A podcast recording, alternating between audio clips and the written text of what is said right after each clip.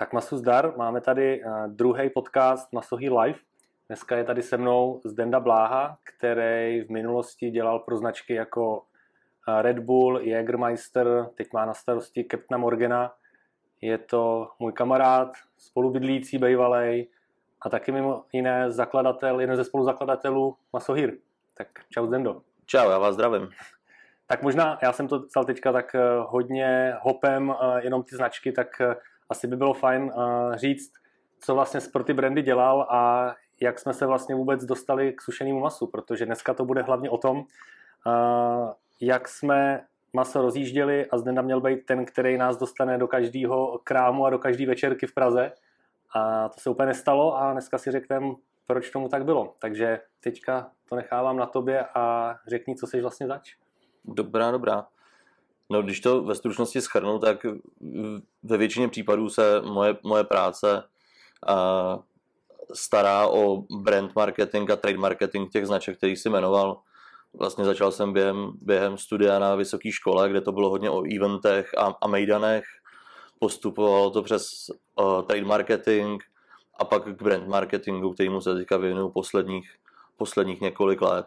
Ale pořád se bavíme vždycky o rychloobrátkovém zboží, značkách, které mají zajímavou image, příběh a zajímavý marketing, který jsme vlastně od začátku si přáli pro ten náš vlastní brand, pro to Masohir. Tady vlastně eh, by asi bylo dobrý říct, že když eh, Masohir vznikalo, což jsme eh, říkali s bráchou v tom posledním podcastu, tak v tu dobu jsem, jsme byli spolu bydlící. A bydleli jsme spolu na jednom bytě a ty si dělal v tu dobu Jäger. Přesně tak. A ještě než já jsem jako začal iniciovat nějaké podnikání, ať už s bráchou nebo bez bráchy, tak e, brácha se občas u nás na bytě zastavil a ty vlastně ještě než jsme vůbec začali, tak ty už mu jako říkal, že vlastně ty trhy nemají budoucnost, že by to mělo asi fungovat trochu jinak, že jo? Jo, v podstatě tak, jak jste, jak jste se bavili v tom úplně prvním, prvním vašem streamu o tom, jak to celé začalo, tak úplně první, první snaha nakopnout vlastně tenkrát hůtovou farmu byla možná třeba ještě tři čtvrtě roku předtím, než jsme se začali bavit na téma toho našeho potenciálního společného biznesu. A to se Ondra právě objevil u nás v Praze na bytě s tím, že chtěl oslovit pražský farmářský prodejny. A večer jsme sedli k pivku a on mi začal vyprávět, co dělá, jak to celé bylo. Poprvé jsem slyšel ten příběh celý vlastně uh, souběž, nebo nějak celistvě a viděl jsem v tom obrovský potenciál. Dobrý je říct, že to byla vlastně doba, kdy vlastně v tu chvilku na trhu byla jenom značka Indiana Jerky a my jsme viděli úplně pole neoraný, co se týče sušeného masa. Ale tenkrát jsme si ještě neuvědomili velikost toho potenciálu a možná, že v tuhle chvilku nám trošku ujel poprvý vlak, když jsme si dali ještě tři čtvrtě roku na rozmyšlenou, kdy jsme, než jsme to vzali opravdu vážně a když jsme u doutníčku o půlnoci na balkóně si řekli, že bychom mohli využít naši volnou mozkovou kapacitu k nějakému vlastnímu biznesu. Já jsem teďka mimochodem uh, koukal zrovna na Indianu a já mám pocit, že Indiana Jerky dokonce vznikly už 2004 nebo 5. Já vím, že v té době už, když jsme se o tom poprvé bavili, už byly všude. úplně všude a už leta to bylo jediný sušený maso na, dobu, na českém Tu dobu vlastně i začalo vznikat Fine Gusto, mám pocit. To vzniklo v době, v tom mezičase, kdy jsme se o tom s Ondrou bavili a než jsme se rozhodli začít nějak aktivně konat. A v, v tu dobu se zjevilo uh, Fine Gusto, který bylo pak v našem nějakém tom prvotním testování konkurenčních produktů, kdy jsme se rozhodovali, jakým způsobem přesně ten náš ideální produkt směřovat. Jo, ale v zásadě to fungovalo, nebo bylo to tak, že brácha měl nějaký to své podnikání, OK, já jsem mu nějak pomohl udělat ten první primitivní e-shop, kde se všechno posílalo formou takového formuláře. Brácha chodil po trzích, ty jsi přišel s tím, že by se začalo teda dělat eh, něco velkou. Já pamatuju si to tvoji první uh, ultimátní tabulku, kde jsi mu to propočítal. Uh, brácha počítal uh, v krabicích a kusech, ty v paletách a, a kamionech. A tam se to vlastně podle mě zaseklo, nic se nedělo vlastně, nebo brácha to nějak nedotáh a pak to celý šlo do kytek, že vlastně eh, z toho jako žádná eh, firma nebyla. Ale pak jsme se teda vrátili, tam už začíná ten příběh, eh, kdy Masohir vzniklo jako návaznost na Hutovou farmu. A my jsme teda začali nějakým způsobem počítat. Co by bylo, jak by bylo, e-shop pro nás byl jasnačka, to bude, ale pořád to bylo tak, že se chceme víceméně vrtnout do toho velkou obchodu, který já ani brácha jsme neznali a ty jo, protože ty se pohyboval pořád jako v tom segmentu nápojů a byly tam velkou obchodní nějaký provozy a všechno, což vlastně asi funguje do jisté míry stejně jako jídlo, nebo tak je k tomu velice blízko. A byly tam hospody, kde jsme si mysleli, že jako maso by taky mělo být.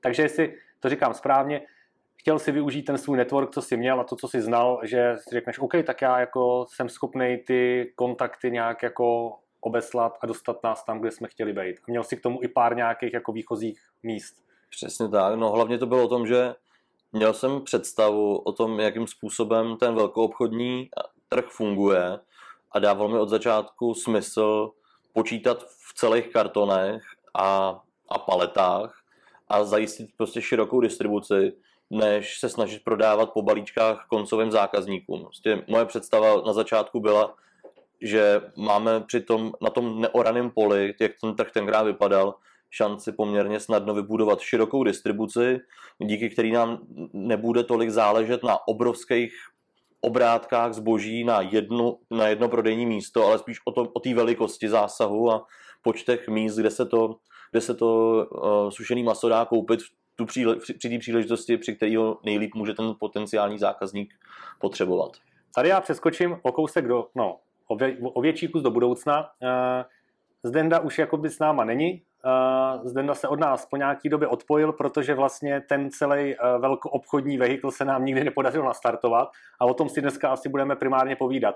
Co se vlastně stalo, protože uh, za tu dobu, co jsme jako to spolu zkoušeli nějak rozbít, tohle to byly nějaký tři roky, tak tam bylo několik momentů, kdy jako to byla jedna facka za druhou, kdy jsme zjišťovali, že to asi nepůjde, ať už kvůli penězům nebo nějakým jiným věcem, tak když připravil tady tu první tabulku, teď se můžeme vrátit se zpátky.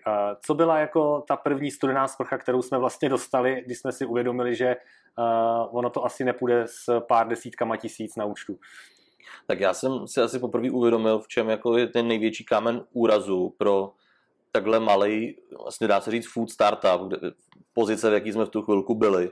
Protože já jsem byl od jak živa takový dreaming big a spoustu nákladových i provozních věcí jsem měl zažitou v poměrně velkých objemech, kde se dalo velice snadno dostávat na rozumné náklady a úspory z rozsahu, což jsme záhy pochopili, že na objednaci materiál typu obaly s konkrétníma EANama, kartony pro jednotlivé varianty, řešení ideální pro retailové umístění produktu, tak jsem si uvědomil, že prostě to se rovná našemu ročnímu cashflow. Dostat se, dostat se na uh, takové ceny per kus u těch, u těch materiálů, které jsme potřebovali, aby jsme byli schopni nabídnout tomu retailu očekávanou, očekávanou kvalitu, taková, jaká je běžná u běžně dostupných, nebo obvyklá u běžně dostupných produktů, tak tam jsme, tam jsme narazili. No. Potřebovali jsme hold mít velký zásoby zboží nebo materiálu dopředu, Tady byly první, eh, si myslím, naše neschody v tom, že ty smyslel na těch paletách. Eh, já jsem počítal ty pitlíky a prostě nám to jako nevycházelo. Eh, protože jak říkáš, no, ty jsi chtěl udělat objednávku takovou, já jsem věděl, že prostě měsíčně toho masa prodáme za 30 tisíc, tak to asi nepůjde. První rozhodnutí, který jsme udělali a bylo důležité, aby nás posunulo dál, tak byly obaly což jako je i teďka, když na to koukám na všechny firmy, které vznikají na trhu, tak nejčastější koupím si kraftový pitlík, dám tam samolepku, ono to celkem dobře vypadá. Cenově to není sebevražda z pohledu vydaných peněz na teď hned, Cenov, je to sebevražda prostě v čase, který tomu věnuješ, eh, musíš to lepit a ve finále ten pitlík stojí prostě třeba 8 korun prostě s těma samolepkama nebo já nevím 9, což je prostě šílený. Jiný firmy, které uh, tohle už řešejí, nějakým velkým objemem objednávek jsou s obalem eh, někde kolem 50-60 halířů, co je prostě jasně Přesně. daný. Nicméně, my jsme řekli, že to asi bez toho nepůjde. Měli jsme v tu dobu jeden uh, produkt, jedno maso, jeden druh, hovězí originál, pak jsme přidali i chili a rozhodli jsme se, že si necháme vyrobit obaly, což jsme říkali posledně s bráchou, to byla nějaká investice kolem 150 tisíc, která nás uh, provázela pak ještě asi rok a půl, než jsme, je to, to, tak, no. než jsme to splatili, protože to bylo prostě šílený, že jo, má, má, máš tohle na skladě a musí se toho nějak jako v rozumný uh, době zbavit a pak jsme vlastně zjistili, že ten obal je povinná součást, ale ne jediná. Jsou tam další věci, které uh, si ten velkou obchod žádá. Přesně, přesně tak to bylo, no. V podstatě si člověk v tu chvilku uvědomil, že se dostal na přepočtu na jeden, jeden kus zboží, na ty náklady, který chtěl, ale měl obrovský skladový zásoby obalů a neměl zajištěnou tu efektivní obrátku, tak aby mu celá ta matematika dávala smysl a aby, aby, aby bylo možné dělat ten velkou obchod opravdu ve velkým, tak aby se vyráběly palety zboží, kdy ty úspory z rozsahu jsou už dostatečně hmatatelný, aby se vůbec vyplatilo něco takového takového řešit. No a teďka uh, si myslím, že pořád v Čechách platí to, že za stolik odběratelů, který jsou schopní jako v krátkém třeba měsíčním horizontu odebrat toho zboží dost uh, na to, aby to někoho začalo jako zajímat, jako těch moc není. Takže je to o to, že musíš mít jako široký spektrum těch, eh, těch odběratelů, musíš jich mít fakt hodně, protože my jsme jako poměrně, dneska to hodnotím jako velkou kliku, že jsme se dostali třeba do eh, vlaku autobusu LO Express, že jsme byli v Hervis Sportu poměrně brzo, ale i když jsme si říkali, že to je teďka ten kšeft, který nás jako zachrání nebo pošle tak jako to nebylo, takže to možná si někdo řekne, OK, tak když se dostane někdo do takového řetězce, že rázem prostě jsou to palety měsíčně, jako nejsou. Oni ty palety měsíčně tam padnou jako v mnohem delším horizontu a zase se na to nedá spolehnout. Takže pak to k sobě ještě neselo spoustu dalších nějakých náležitostí, že eh, byly tam potřeba eh, kartonové obaly, do kterých se to vlastně dá, aby to i mělo nějakým způsobem šanci být vystavený adekvátně a podobně. Takže tady v tu dobu se začalo lámat jakoby takovýto rozhodnutí, jestli dělat velkou obchod nebo malou obchod, protože nám do té doby pořád nefungoval online prodej dobře. My jsme tam nějakým způsobem utráceli peníze, pořád jsme nebyli schopni prorazit s tím nějak, že jeden měsíc bychom toho prodali opravdu uh, mnohonásobně víc uh, díky reklamě, ta reklama prostě byla k ničemu. A takže jsme pořád jako zkoušeli dělat obojí. Teď zpětně ze svého pohledu si myslím, že Není v Čechách moc firm, které jsou schopní být velice eh, na vysoký úrovni v malou obchodu, no, tím myslím třeba ten online, a zároveň velkou obchodu. Protože jsou to podle mě dost rozdílné disciplíny a my, jak, tím jsme, jak jsme kličkovali pořád doleva doprava, tak jsme chvilku jako měli ten fokus tady, chvilku tady, ale de facto jako z mýho pohledu stálo za oboje. A de facto až v momentě, kdy ty jsi jako uznal, že ta firma na to není ready, na ten velký obchod, my jsme to jako taky uznali. Celkově jsme to nějak celý překopali a začali jsme se, uh, byl takový restart, kdy jsme teda už zůstali jenom já a brácha, ty se, se od nás odpojil, tak jsme začali šlapat opravdu do toho online prodeje a tam jsme se našli, protože si myslím, že v tom jsme jako teďka dobrý. Eh, jsme sami svým pánem, nastavíme si sami ceny, sami si řekneme, jak to chceme, aby to vypadalo a jako mě to nepřivádí do takových jako uh, úžasů, co všechno je potřeba hrát za různé hry v tom velkou obchodě. Nicméně teďka jsme přesně v té situaci, kdy zase se začínáme o tom velkou obchodu bavit, jestli třeba už jsme do toho nedospěli, že bychom se tam chtěli zase do těchto těch eh, vod dostat a jako nevím, teď to neříkám jako, že, se, že chceme být v každém krámě, ale jako asi by bylo fajn uh, lidem nabídnout naše maso i v nějakých eh, řetězcích, kam chodí běžně nakupovat, ať už online anebo offline. Takže když bych to teďka hodil na tebe, co si myslíš, že musí ta firma mít na začátku, malá firma, když by ten velkou obchod chtěla brát jako od začátku buď jako primární věc, anebo něco, jako co je pro ní velice důležité. Protože dneska si udělat e-shop a začít prodávat na netu, to může být velice low-costový, nemusíš k tomu až tolik věcí umět uh, hned, nebo mít nějaký kontakty, může se to doučit, nebo si na toho někoho relativně levně najít. Ale ten velkou obchod mně přijde, že není pořád jako low-costová záležitost a musíš mít spoustu věcí. Tak dokážeš říct, který to musí být? Asi poměrně snadno. Asi jako samozřejmost můžeme rovnou přeskočit produkt, který má vůbec potenciál a kvalitu takovou, aby, aby o něj mohlo mít zájem dostatek lidí. To pojďme přeskočit, protože to je asi samozřejmost a bez toho nemá vůbec cenu uvažovat o tom, že by se snažil někdo něco prodávat ve velkým. Ale v podstatě, ať ten moderní nebo dnešní trh, ať už to je velký obchod nebo, nebo retail, prostě hypermarkety, supermarkety nebo i větnamská večerka, tak už jsou dneska rozmazlený všema vymoženostma technologickýma, kterým dodávají ty velkoobjemové a velký mezinárodní značky. A v podstatě pokud člověk i s malým brandem lokálního charakteru chce uspět, tak musí ve spoustě ohledech doručit úplně to samý ať už to je značení toho produktu, gramáž, profitabilita pro toho koncového prodejce, nebo uh, formát, který je obvyklý v tom, v tom, v tom retailu, v tom konkrétním obchodním kanále. A stejně tak to je způsob balení, logistika, platební podmínky, na což my jsme na začátku mnoho, mnohokrát narazili, že sice jsme viděli obrovské příležitosti, ale ve výsledku bychom čekali 3-4 měsíce na to, že by se nám vrátili peníze zpátky a to prostě pro startup, který vyráběl v tu chvilku v poměrně malých objemech, tak ač to bylo sice snový příjem, pokud by se všechno podařilo, tak to bylo s, malým, s jakýmkoliv menším klopítnutí úplně likvidační. Mm. Ale v podstatě ten velký trh si žádá stabilní kvalitu produktu, obalu, přesnost, prostě co se týče, co se týče značení, logistiky, timingu, dodávek a tak dál.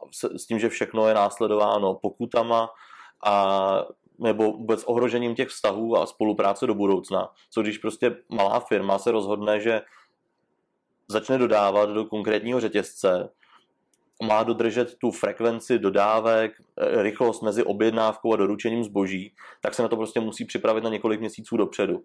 A představa, že se prostě po třech měsících z roka, kdy trvá nějaký kontrakt, něco, něco podělá a člověku zůstane na skladě zboží na tři čtvrtě roku dopředu, nebo jenom materiál, který je prostě vhodný nebo použitelný pro ten konkrétní kanál na tři čtvrtě roku dopředu, tak to pro něj může znamenat existenční problém. No. A pak nastává vždycky ta největší otázka, do, kdy, do jaký míry se vyplatí do toho rizika jít a takhle se nazásobit a, a vlastně i na malých základech postavit ten základní kámen srovnatelný s tím, co dělají ty mezinárodní, mezinárodní společnosti, aby byli schopni konkurovat v tomhle prostředí. No, a co takový to řešení, jakože dneska každý prodejce eh, většího charakteru, který je, myslím tím teďka jako nějaký řetězec, nabízí uh, lokálním farmářům vlastně nebo lokálním výrobcům nějaký vždycky jako koutek v tom krámě, kdy říkají, jo, my tady chceme podpořit ty lokální farmáře, protože to je přesně ta věc, s kterou jsme jako hodně počítali. My jsme se uh, snažili získat nějaký regionální certifikace, aby jsme mohli prostě propovat ten náš,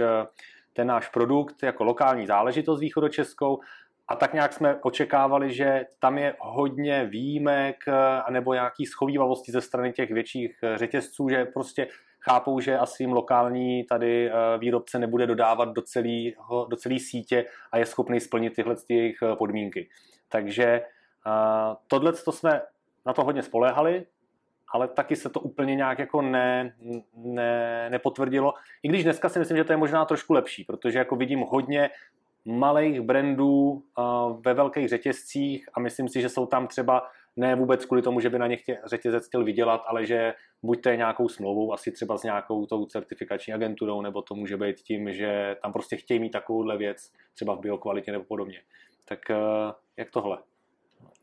V podstatě, v podstatě my když jsme dostali tenkrát označení regionální potravina, tak jsme si říkali, že konečně máme něco, co by mohlo dostatečně potvrdit i tady těm hráčům, že i malý produkt regionální má šanci v takovémhle prostředí uspět. Asi jako jeden příklad za všechny, tak je byla regionálně, což, což nám přišlo jako úplně super věc, protože uh, ty markety mají za nás prostě fajn kvalitu, hezký nákupní prostředí a obyle se je známý to, že tam chodí poměrně movitý zákazníci, takže i, i produkt prémiový, což sušený maso svojí cenou je, tak tam mohl mít velice snadno svého šopra a my jsme v tom měli velké očekávání. Tak jsme si nastudovali, co to znamená byla regionálně ve chvíli, kdy jsme držitelé certifikátu regionální potravina roku. Dozvíte se, že aby člověk mohl dodávat jakýkoliv regionální produkt do toho jednoho čela, který je tomu na každém tom supermarketu určený, tak znamená být schopen zásobit bezproblémově a stabilně těmi produkty aspoň jeden region. Vezmeme si například Královéhradecko, protože furt uh, masovýr funguje z Hradce Králové. A myslím si, že se jednalo o 9 až 11 provozoven. A když jsme se podívali na jiné produkty, které se v tom regionálním čele nacházejí, jsme říkali paráda, to je pro nás úplně no, běžný uh, množství zboží, to jsme schopni jim dodat kdykoliv druhý den na ty provozovny, i kdybychom tam měli dojet a tu krabici jim tam prostě na tu rampu předat osobně. A no, tak jsme oslovili uh, Bylu regionálně přesně podle, podle pravidel, které na té stránce tomu určený byly, byly uvedený. No a k našemu překvapení nás, uh, na nás nikdo nereagoval, na několik urgencí a snahu tu firmu kontaktovat, protože tam byly snad uvedený konkrétní jméno člověka, který to má na starost, tak jsme prostě narazili na slepou uličku. Tak jsme si řekli, asi to není tak, tak, uh, tak růžový, jak jsme si mysleli, a prostě jsme se na to vykašlali a nesnažili jsme se tam za každou cenu dostat. Nechtěli jsme se nikomu podbízet, vždycky jsme říkali, že to, to naše zboží si najde tu cestu k tomu zákazníkovi nějakým způsobem samo a nepotřebujeme dávat 50% slevy, protože se to na prémiový produkt ještě jako kraftový úplně nesluší. A pak jdete do Bily normálně nakoupit a předpokladem a vidíte obrovskou anulovou ceduli, Byle regionálně, podporujeme naše farmáře, řekněte nám, co si myslíte. Člověk vyjde do toho obchodu a zjistí, že na tom regionálním čele vedle marmelád, který opravdu vypadají, že jsou z farmy a spousta dalších produktů, které tam mají zaslouženě svoje místo. Vidíte čtyři kartony sušeného masa a jehož producentem je největší výrobce cereálí v České republice a který má jako významný market share ve většině kategorií, ve kterých operuje. A říkáte si, proč? Proč vlastně ten na celý ploše toho supermarketu dostane velká firma prostor místo toho, té lokální, regionální potraviny, která by si zasloužila tam, tam to místo mít. No a tím se nějak rozplývaly naše iluze o tom, jak regionální produkty mají snadnou šanci dostat se do těch, k těm retailerům. Teďka neříkám, že se oslovovali úplně všichni, nerad bych je házel do jednoho pytle, třeba i tady ten rozhovor, když se dostane ke správným lidem, tak někomu, někomu dá záminku se klukům ozvat a, a podívat se na to, zda ten produkt má, ne, má tam kvůli tomu, místo. Kvůli, kvůli tomu ten rozhovor neděláme. Já jenom jako vlastně uh, to dneska beru tak, že jako jsme posledně z bráchu uh, si prošli všechny ty věci, kdy maso vznikalo a hnedka následující den, když jsme si o tom vlastně s bráchou povídali, tak to bylo hrozně fajn, protože jsme si jakoby spoustu věcí ještě uvědomili, co se dělo. A tak jsme chtěli udělat to samý právě i s tím velkou obchodem, protože Tady eh, po těch několika ignorech a neúspěšných vstupech eh, se naštěstí rozhýbala ta internetová reklama a celkově nám začal fungovat ten online. A tak jsme jakoby na tohle začali čím dál tím víc, jako ne kašlat, ale Přestali jsme aktivně hledat tyhle kanály. Občas se nám někdo rozval, že chce prodávat maso v hospodě nebo v nějakém řetězci. A přesně to říkal ty, jako rozhodně to, co tady třeba říkáme, ty špatné zkušenosti neplatí pro, pro všechny nějaký, já nevím, jako cenové politiky a složitý věci. My prodáváme maso i ve větších třeba online nebo offline řetězcích, kde se domluvit bylo úplně jako easy. Řeklo se, chceme vás tam, tohle je cena, OK, domluvili jsme se, platební podmínky, nějaký kompromis a ku obou strany spokojenosti to frčí. Takže ono je to spíš o tom, že Uh, si to člověk musí asi nějakým způsobem projít, aby zjistil, jestli mu to za to stojí, jako jít do toho jako globálně nebo ne, a, nebo globálně, jako naplno do velkou obchodu nebo do, do onlineu. My jsme si teďka vybrali ten online, asi z toho nebudeme ulevovat už hlavně kvůli tomu, že my jsme zjistili, že ta největší přená hodnota, třeba masohýr jako e-shopu, je ta, že kromě našeho masa tam lidi koupějí všechny ostatní značky, co tam my máme. A většinou jsou jako skladem, občas se něco vyprodá, ale doplníme. No a když se nás někdo ptá, máte někde jako prodejní místo, řekneme, OK, jasně, tamhle na Smíchově, běžte si do Hervisu, tam se dá koupit naše maso. Ten člověk tam jde a pak zjistí, ty no ale jelení čili tam nemají. Říkám, OK, no to oni zrovna neberou, protože se málo prodává. A teď tam je jako vlastně jenom zlomeček toho, co my nabízíme. A jako dneska, když si to objedná někdo u nás online, tak eh, pokud všechno je dobře, udělá tu objednávku ráno nebo dopoledne do 10 hodin, tak přes zásilkovnu třeba do druhého dne to má doma, jako, a to je 24 hodin a vybereš si v pohodlí, jako co chceš, tak jako proč se spát jako někam do, do e-shopu, eh, do e-shopu, do velkého obchodu, když vlastně eh, to nakonec jde i takhle. Ale zpátky jako ještě k těm, ještě k těm failům. Teďka, když to hodnotíš zpětně a měl bys udělat takový jako statement, jo, tak šli jsme do toho s nějakou vizí, každý si tam chtěl nějak realizovat, ten online nakonec sklapnul, já ne, neříkám stoprocentní ano na to, kdyby se mě někdo zeptal, jestli bych do toho šel znova. Asi bych do toho třeba znova šel, ale už bych do toho šel úplně jinak, každopádně ty bys do toho v tom setupu, v kterým jsme tehdy byli, jako šel zase, protože už bys věděl, jak to udělat jinak, očekávání bys měl jako upravený, anebo bys řekl, že jako to bylo opravdu úplně jako nesmysl si myslet, že teď hnedka jako se dostaneme tadyhle všude a budeme mít palety měsíčně odběr. Tak takhle, určitě bych do toho šel znova. Možná možná bych se do toho opřel úplně v to, při tom prvotním impulzu, který jsem měl, když jsem tam s Ondrou kecal u pivka, u pivka v obýváku a měli bychom rok náskok, který si myslím, že nás taky jako stál dost, dost příležitostí, protože se zatím ten trh začal mnohem výrazně sformovat a kluci zmínili už v tom prvním, v tom prvním streamu, a jaký a různý neštěstí nás při tom začátku potkali, jak dlouho to trvalo od realizace prvních kroků k založení brandu po první běžně prodejnou várku. Že to je ten rok, no, kdy nám no, no. stála ta provozovna, kdy jsme vlastně nemohli dodávat. To je Takže pravda. dneska bych se asi z toho poučil v tom, že kdybych měl zase takhle zajímavou příležitost a, a nápad s jasným potenciálem na úspěch, tak bych asi do toho skočil mnohem víc po hlavě a rychleji. A co se týče toho samotného velkou obchodu, tak jak si říkal, no, v podstatě my jsme dlouho přeskakovali z jednoho na druhý a nebyli jsme si jistí, co bude ten kanál pro nás hodnější.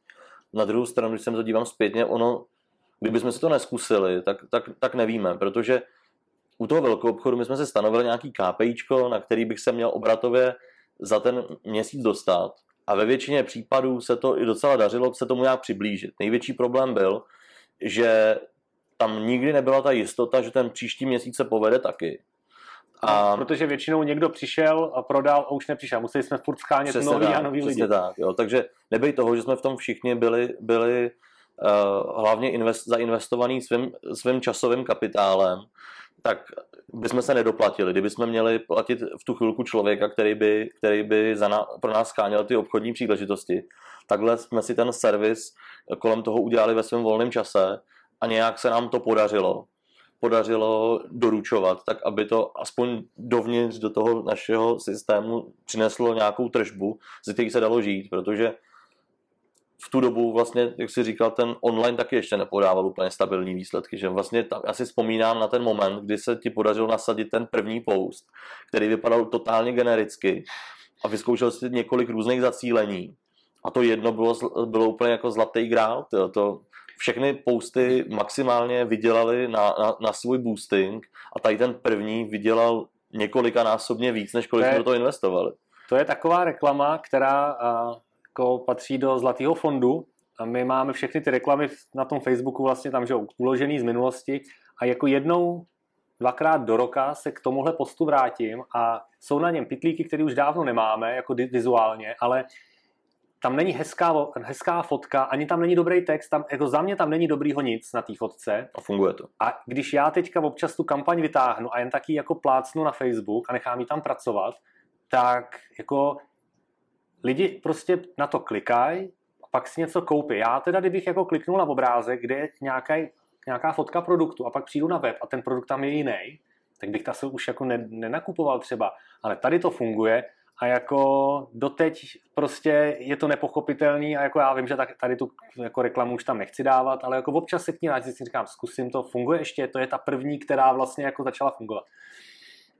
Uh, myslíš, že ještě zpátky k tomu, co nám chybělo, myslíš, že kdyby jsme šli a nahajrovali nějakého zkušeného obchodáka, ale jako teď myslím opravdu takového toho fakt salesmana, který opravdu chodí, volá a tomu bychom řekli, hele, tady máš ceník, tady máme nějakých x produktů, běž a makej. Protože my jsme něco takového udělali v minulosti. Loni jsme vlastně měli dva selsáky, který uh, pro nás dělali, ale nebyli to kluci, kteří jako vznikli z toho, nebo zešli z tohohle prostředí. Byli to naši kámoši, kteří v tu dobu byli volní a jako jsou to prostě mladí kluci, tak jsme řekli, a to bude super, tak se to naučí a dali jsme jim jako absolutní svobodu ve všem. Ale nefungovalo to. A nefungovalo to si myslím právě proto, že to nebyli ty profíci z toho odvětví. Jako když bys teďka nasadil nějakého zkušeného barda, který tohle to celou dobu dělá, tak jako asi taky ty výsledky můžou být. A my jsme to celý dobu, celou dobu hráli sami, že jo, vlastně.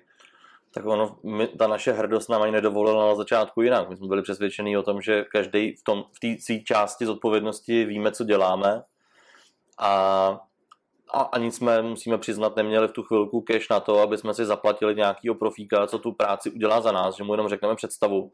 Protože, co jsem říkal na začátku, ten, ten trh je rozmazlený a má nějaké očekávání, co se týče toho servisu kolem toho produktu. A i kdybychom měli toho profíka, který by to za nás oběhal a měl by velkou úspěšnost a dostal nás tam, kam jsme potřebovali, tak při tom, v jaký situaci jsme se tenkrát nacházeli, tak bychom určitě nebyli schopni mu dodat vlastně ten produkt se všema těma rozmazlujícíma náležitostma, který on by pro svoji práci potřeboval, protože takový profík by určitě přišel z firmy, kde tady, ten, tady ty nástroje měl. Jo. A to nemluvím jako o obchodních nástrojích, jako těch obchodních podmínkách, které se by mohl operovat. Mluvíme o, čistě o tom produktu a aby měl všechny jeho vlastnosti, ať už jako uh, logistický, materiálový a tak dál, mu umožňovali překonat jakýkoliv argument vstupu a šel by řešit rovnou, jako za jakých podmínek dělat ten biznis. No. Jasně, takže teďka už by asi to mělo smysl, ale ne jako tehdy, když prostě máš uh, pitlík, který lepíš, maso máš po každý trošku jinak jako připravený, nemáš tam nějakou jako opravdu profesionální výrobu, takže... Přesně tak. Zpětně jsem rád, že jsme tenkrát do toho třeba nenasypali nějaký extrémní prachy, že jsme se zadlužili dopředu s tím, že ten člověk se za, za pár měsíců snad zaplatí a že se mu podaří uh, udělat nějaký deal, díky kterému by se nám ta investice do něj a do toho, co jsme museli třeba do toho vyprodukovat dopředu, že by se nám začala vracet. No. Jasně, no. Ne, tak já myslím, že my tady můžeme teďka uh, jako prohlásit s klidem, že jako nemíníme měnit tu strategii. Já naopak si myslím, že je obrovský prostor v růstu uh, v tom onlineu, co bychom měli dělat. Rozhodně teď nechcem začít jako se snažit dostat do každého řetězce, ale je to něco, čemu se nebráníme. Spíš mě, spíš mě jako baví se s těma řetězcema na tohle téma bavit, protože občas se nějaká jako vlaštovka najde a jako já tam občas žasnu, jako co jsou důvody, proč jo a proč ne. Buď to někdo dostal přikázaný, že se musí zeptat, anebo, nebo je naštvaný, že jsem se zeptal já, tak se co se nám musí řešit a pak eh, to maso eh, zařazují lidi, kteří já mám občas pocit, že uh, třeba správce té kategorie může být třeba i vegetarián, takže třeba jako vlastně to tam vůbec nechce a je to jako z donucení. Takže ne, uh, vyhovuje nám to, jak to máme. Tohle můžeme pos, může posloužit jako takový prohlášení, že pokud si někdo chce koupit maso, tak u nás na webu ho vždycky najde. Najde ho uh, na českým, slovenským, teďka i anglickém webu a my mu ho co nejrychleji doručíme. A pokud by někdo chtěl maso mít někde v nějaký oblíbený hospodě, tak jako samozřejmě ho tam dodáme, ale nebudete nás asi vidět, jak zásobujeme někde z nákladáku, prostě nějaký obchodák. Eh, do toho se úplně neženem. Máš ještě něco, co bych k tomu dodal, protože já myslím, že jsme to docela jako vyčerpali. Eh, já myslím, že jsme to vzali ze všech, ze všech stran, to téma jsme probrali dostatečně. Každopádně já jsem rád, že ať už se s vámi na tom biznesu nepodílím, tak pořád jsme nějak na blízku a bavíme se o tom protože myslím si, že spousta těch názorů, které jsem na začátku přines, byly, byly správný jenom příliš brzo na to, v jaké situaci jsme se nacházeli a přijde čas se o tom znova pobavit, protože když vidím, jakým směrem jste se s tím vydali, tak tam ten potenciál prostě uspět v poměrně větším měřítku, možná i výrazně větším, než jsme si na začátku dokázali představit, když jsme si kreslili ty první plány je. Hodně věcí jsme dělali, jako si myslím, mnohem eh, jako dřív, než jsme měli, ale to už teďka, to už teďka jako beru jako nějaký vklad do budoucna pro nás, takže třeba to ještě otevřem, tuhle diskuzi. Zdendo, díky, že jsi přišel, že jsme si o tom mohli pokecat. To teďka vypadá skoro, že bychom měli příště pozvat i čtvrtýho, eh, kdo s náma na začátku byl. A uvidíme, jestli vymyslíme nějaký téma, který bychom mohli probrat. Tak jo, tohle byl uh, druhý uh, podcast Masohy Live. Díky, jestli jste doposlouchali až sem a těšíme se brzo zase na YouTube, na Facebooku a nebo tady. Mějte se, masu zdár, čau. Díky moc za pozvání, mějte se, čau.